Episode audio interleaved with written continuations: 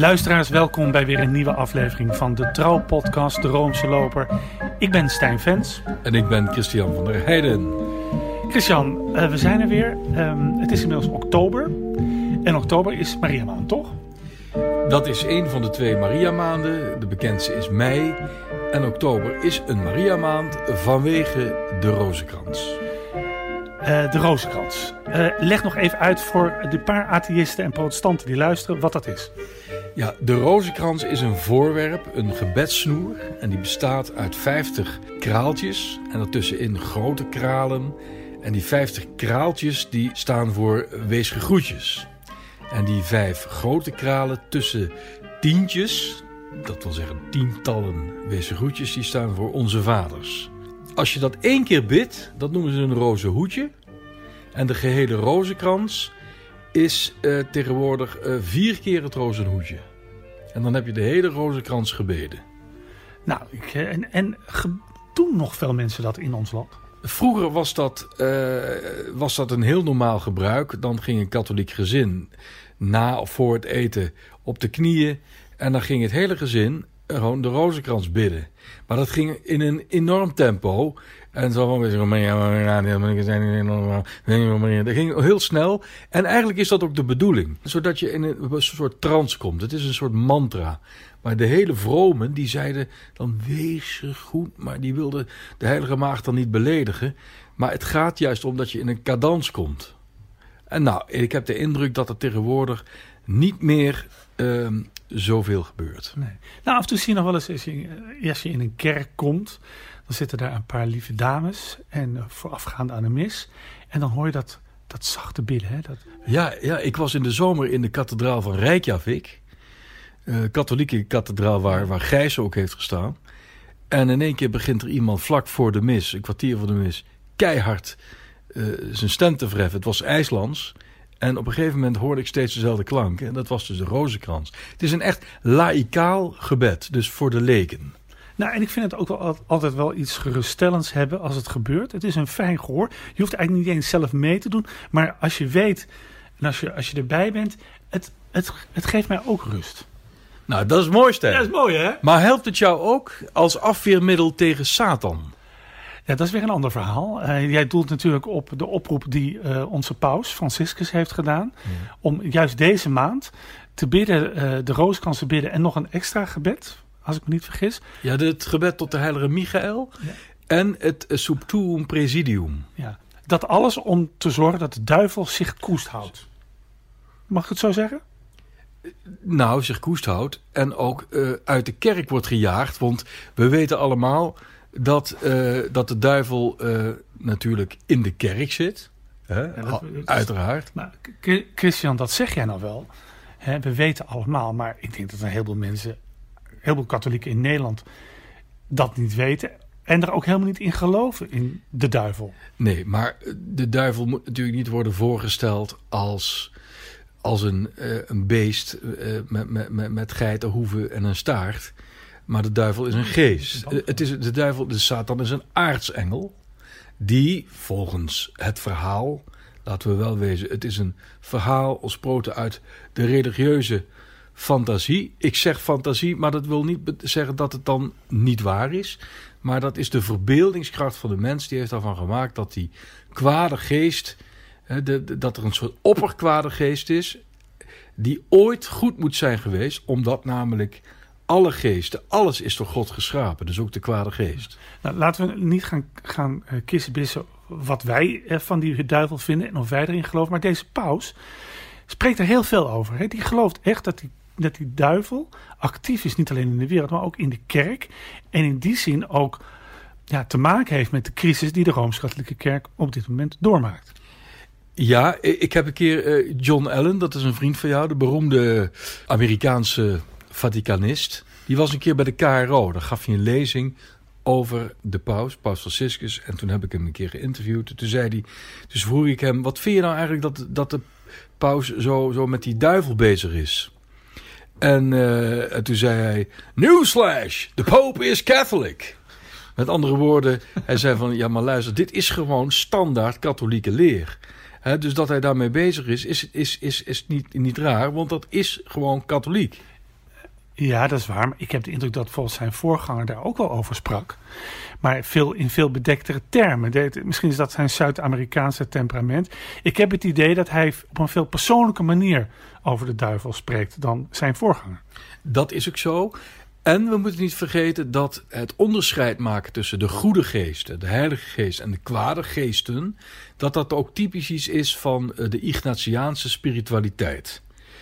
Eh, Ignatius van Loyola doel je op, de stichter van de Jezuïetenorde. Paus is een jezuïet. Dus die, daar, in, in die geest is hij opgevoed en in die geest leeft hij nog steeds. Zeker.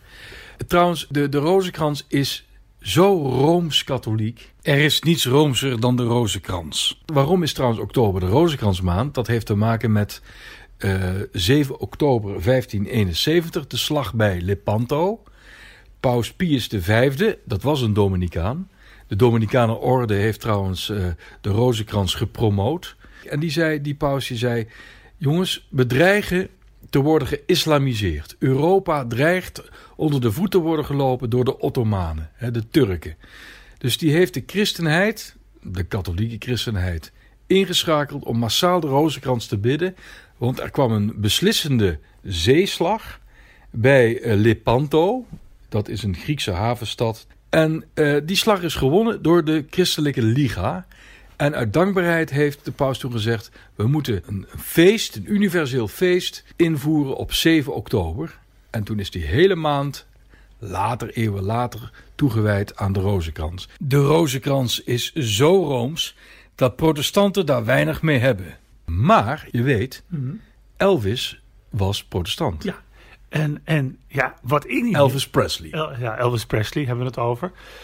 Maar wat ik niet wist, maar wat jij mij eh, hebt verteld, is dat die man een schitterend nummer heeft opgenomen over de roos. Nou ja, schitterend. Ja, het is wel mooi. Ik zou zeggen, Ja? laten we in deze rozenkransmaand, nu de Heilige Vader ons heeft opgeroepen de rozenkrans te bidden, eens even luisteren naar The King. The King. Oh, blessed Mother, we pray to thee. Thanks for the miracle of your rosary.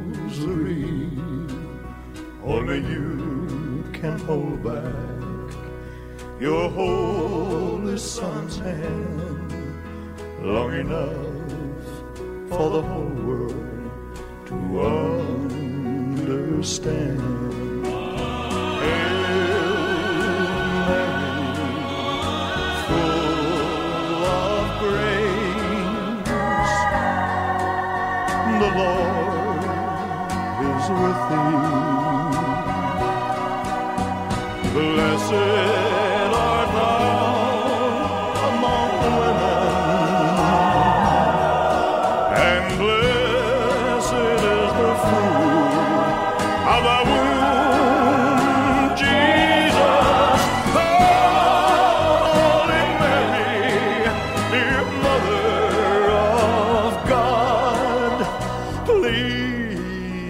Please pray for us sinners now and at the hour of our death. And the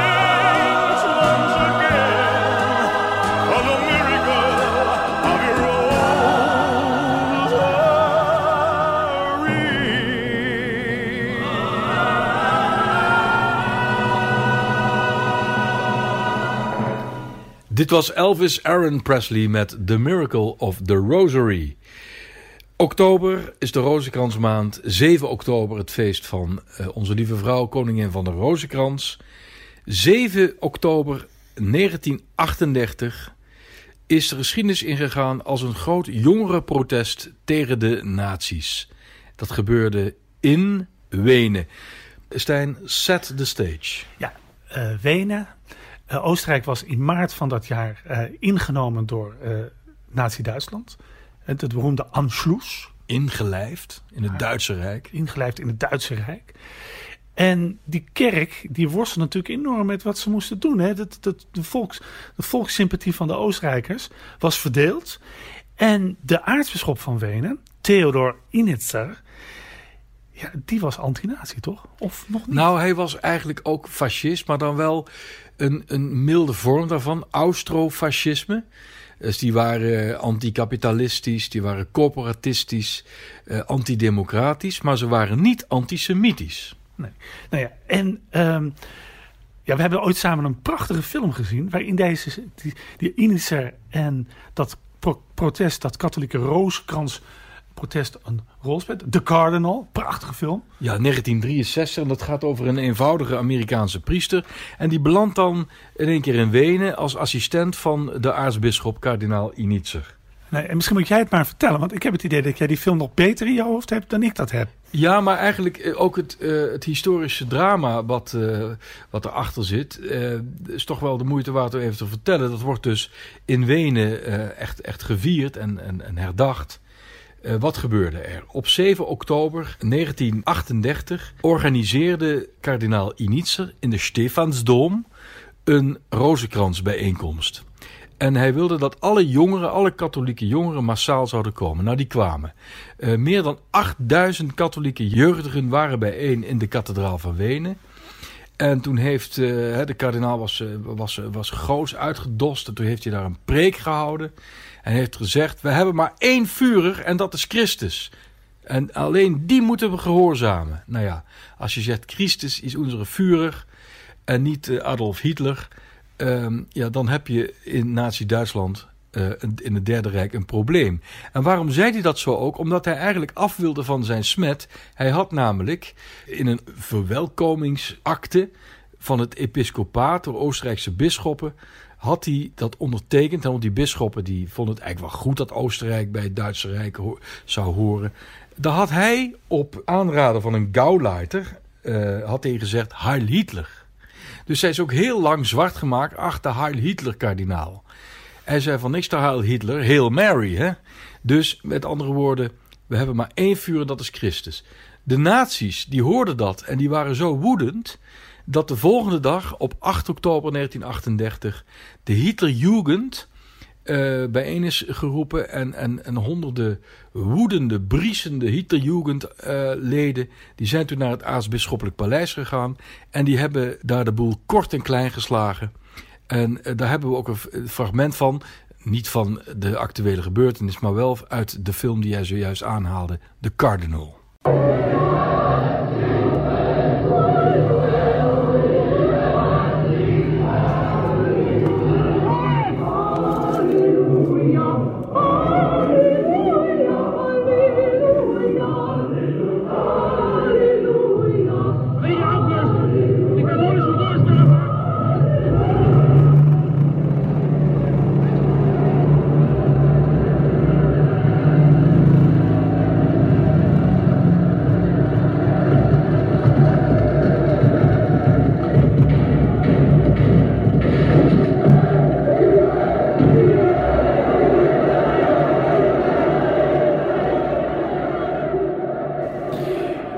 Nu ik dit fragment weer hoor, eh, denk ik aan eh, dat wij samen in die bioscoop zaten.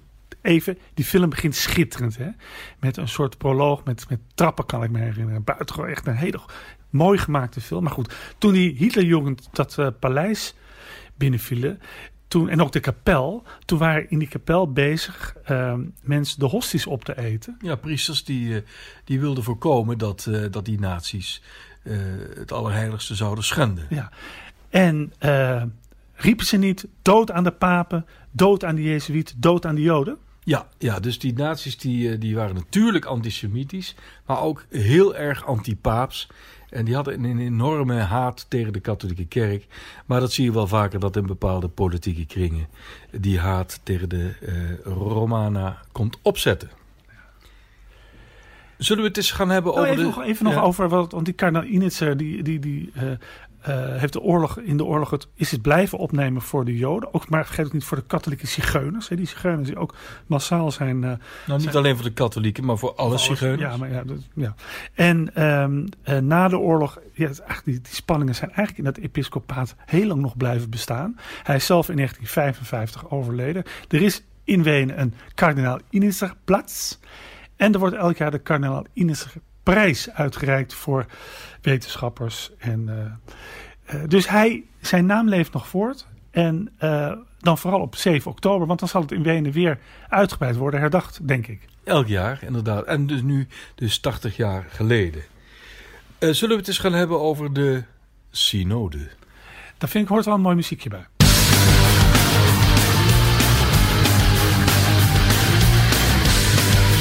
Ja, waar gaat deze synode over? Ja, Trouwens, wat is, e- wat, even voor de luisteraars, wat is een synode? Synode is een uh, vergadering van bisschoppen uit de hele wereld.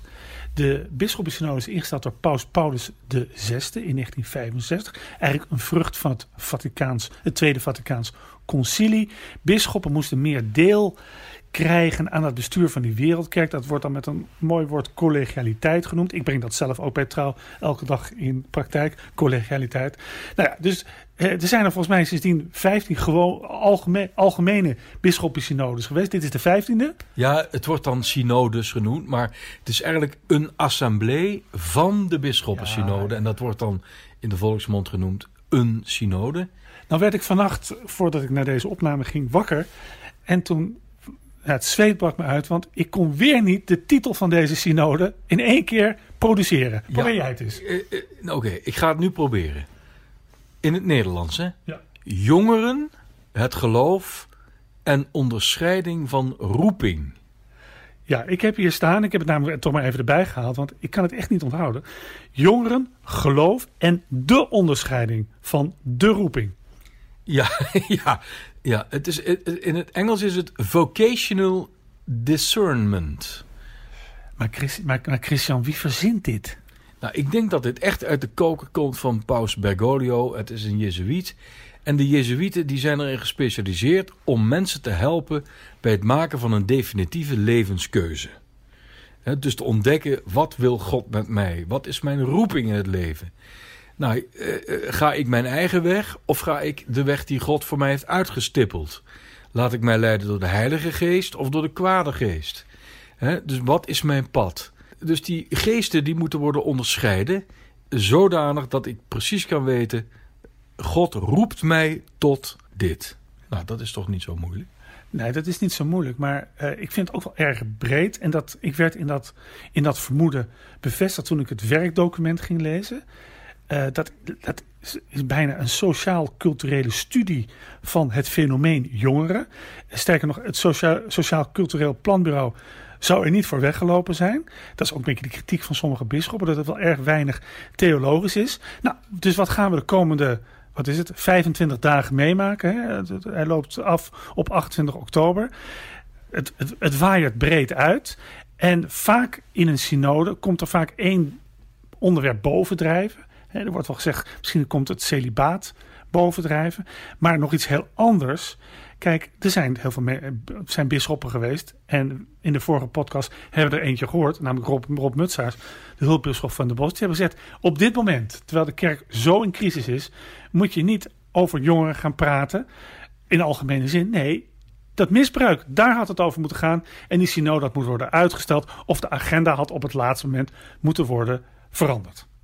Ja, dat, dat, daar is toch iets voor te zeggen. Ik vind dat niet uh, een onredelijk standpunt van uh, Rob Mutsaars. Uh, toch gaan ze het daarover hebben, maar dan niet in, synodale, in synodaal verband. Maar alle voorzitters van, van de bisschoppenconferenties in de hele wereld, die komen in februari bijeen. Ja, maar het is toch zoiets van... over dit onderwerp. Van, je huis staat eigenlijk in brand. En je zegt, nou, we gaan toch nog even in de achtertuin gezellig uh, praten. En dat blussen, dat doen, we, dat doen we over een paar maanden wel. Ja, ja nee, dat, dat, dat is inderdaad waar. Trouwens, uh, wat zou er dan moeten worden besproken? Uh, wat het misbruik aangaat. Nou, ik denk, kijk, kijk, ik, kijk, we weten dat iedereen het heel erg vindt, dat men zich schaamt, schuldig. Maar wat kan er dan echt worden gedaan? Nou ja, kijk, als je naar Paus Franciscus kijkt, zou je eigenlijk kunnen zeggen dat hij drie dingen zou kunnen doen. Allereerst moet hij zelf schoon schip maken in zijn omgeving, denk ik. Hè? Er zijn toch een aantal mensen die, waarvan nu toch wel vaststaat. Ik noem bijvoorbeeld Angelo Sodano, de decaan van het Cardinalencollege.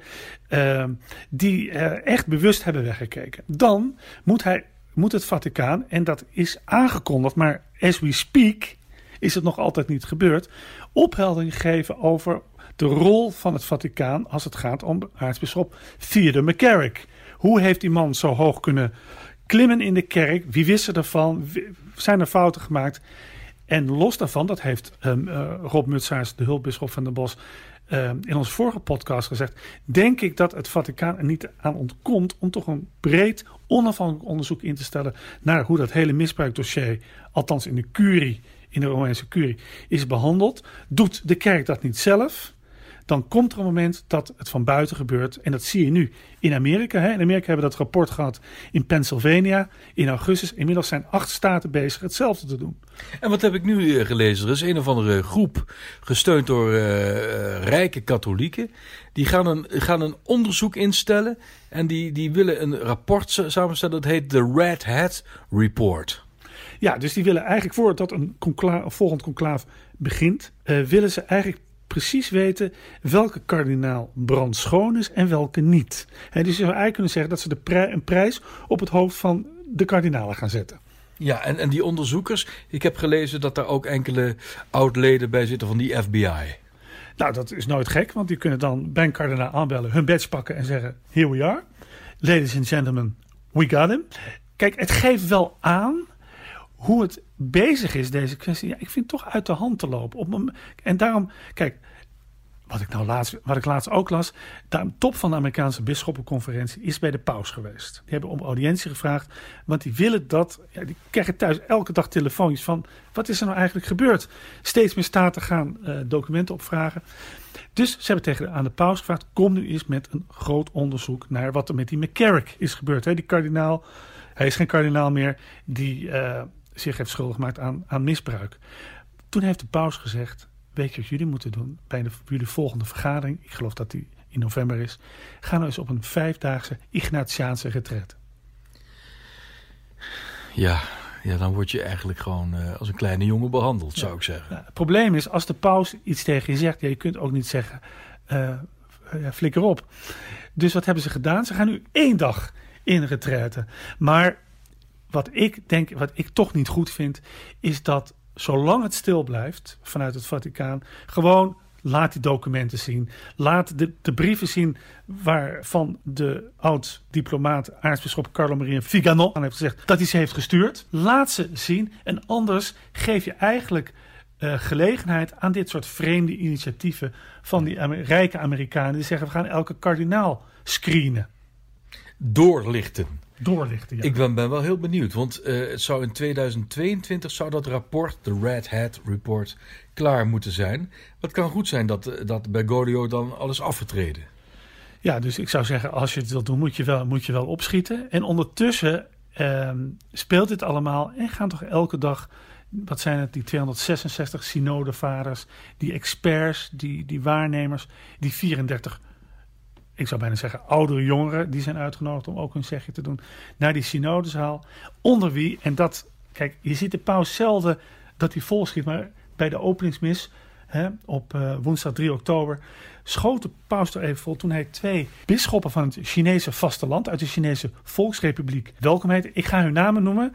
En brieven onder nummer kunnen eh, naar de podcast gezonden worden als ik dat helemaal vernachel. Maar deze twee aardige bisschoppen, Joseph Gua Xinshai en John Baptiste Yang. Een een daarvan was eigenlijk geëxcommuniceerd en is nu eh, dankzij de toenadering tussen, tussen het Vaticaan en Beijing weer, eh, weer terug in de kerk opgenomen. En de ander was met to- toestemming van het Vaticaan gewijd. Nou ja, die twee waren bij die openingsmus echt de lievelingen van het Sint-Pietersplein. Iedereen wilde met ze op de foto. En het heeft natuurlijk ook iets ontroerends, want ja, eigenlijk sinds, sinds jaren, eind jaren 40 is er, die, is er die onmin, is er die scheiding. En die is nu toch een beetje goed gemaakt.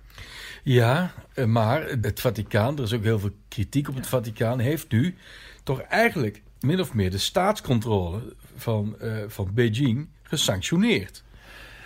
Nou, wat, wat, wat de paus heeft gezegd in de persconferentie op de terugweg eh, van zijn reis naar de Baltische Staten, zegt nou, vanuit de bisschoppen en vanuit de Chinese staat komt er een voordracht van een naam of meerdere namen. Ik heb uiteindelijk de eindbeslissing. En Voordracht van een bisschop. van een, voor, voordracht van een bisschop. Dus hij zegt, ik heb het wel naar me, naar me toe gehouden. Voor de rest moeten we ook zeggen dat er nog heel veel onduidelijk is over die, dat akkoord. Eh, Greg Burke, de woordvoerder van het Vaticaan, heeft gezegd, dit is nog maar een begin. Eh, maar eh, kardinaal Zen, dat is de oud-bisschop van Hongkong, ja, die slaapt er niet van. Die is woedend. Die zegt in feite, het Vaticaan heeft toegegeven aan de regering. De regering die alle religieuze denominaties bezig is de keel dicht te knijpen. En ze hebben eigenlijk die ondergrondse katholieke kerk, een kerk van martelaren, eigenlijk in de uitverkoop gedaan. Verraad, zegt hij. hè? Ja, verraad. Ja. Dus hier is het laatste woord nog niet over gezegd. Maar ehm, ik vond het wel een mooi beeld. Al die selfies van bisschoppen met hun twee Chinese broeders in het ambt.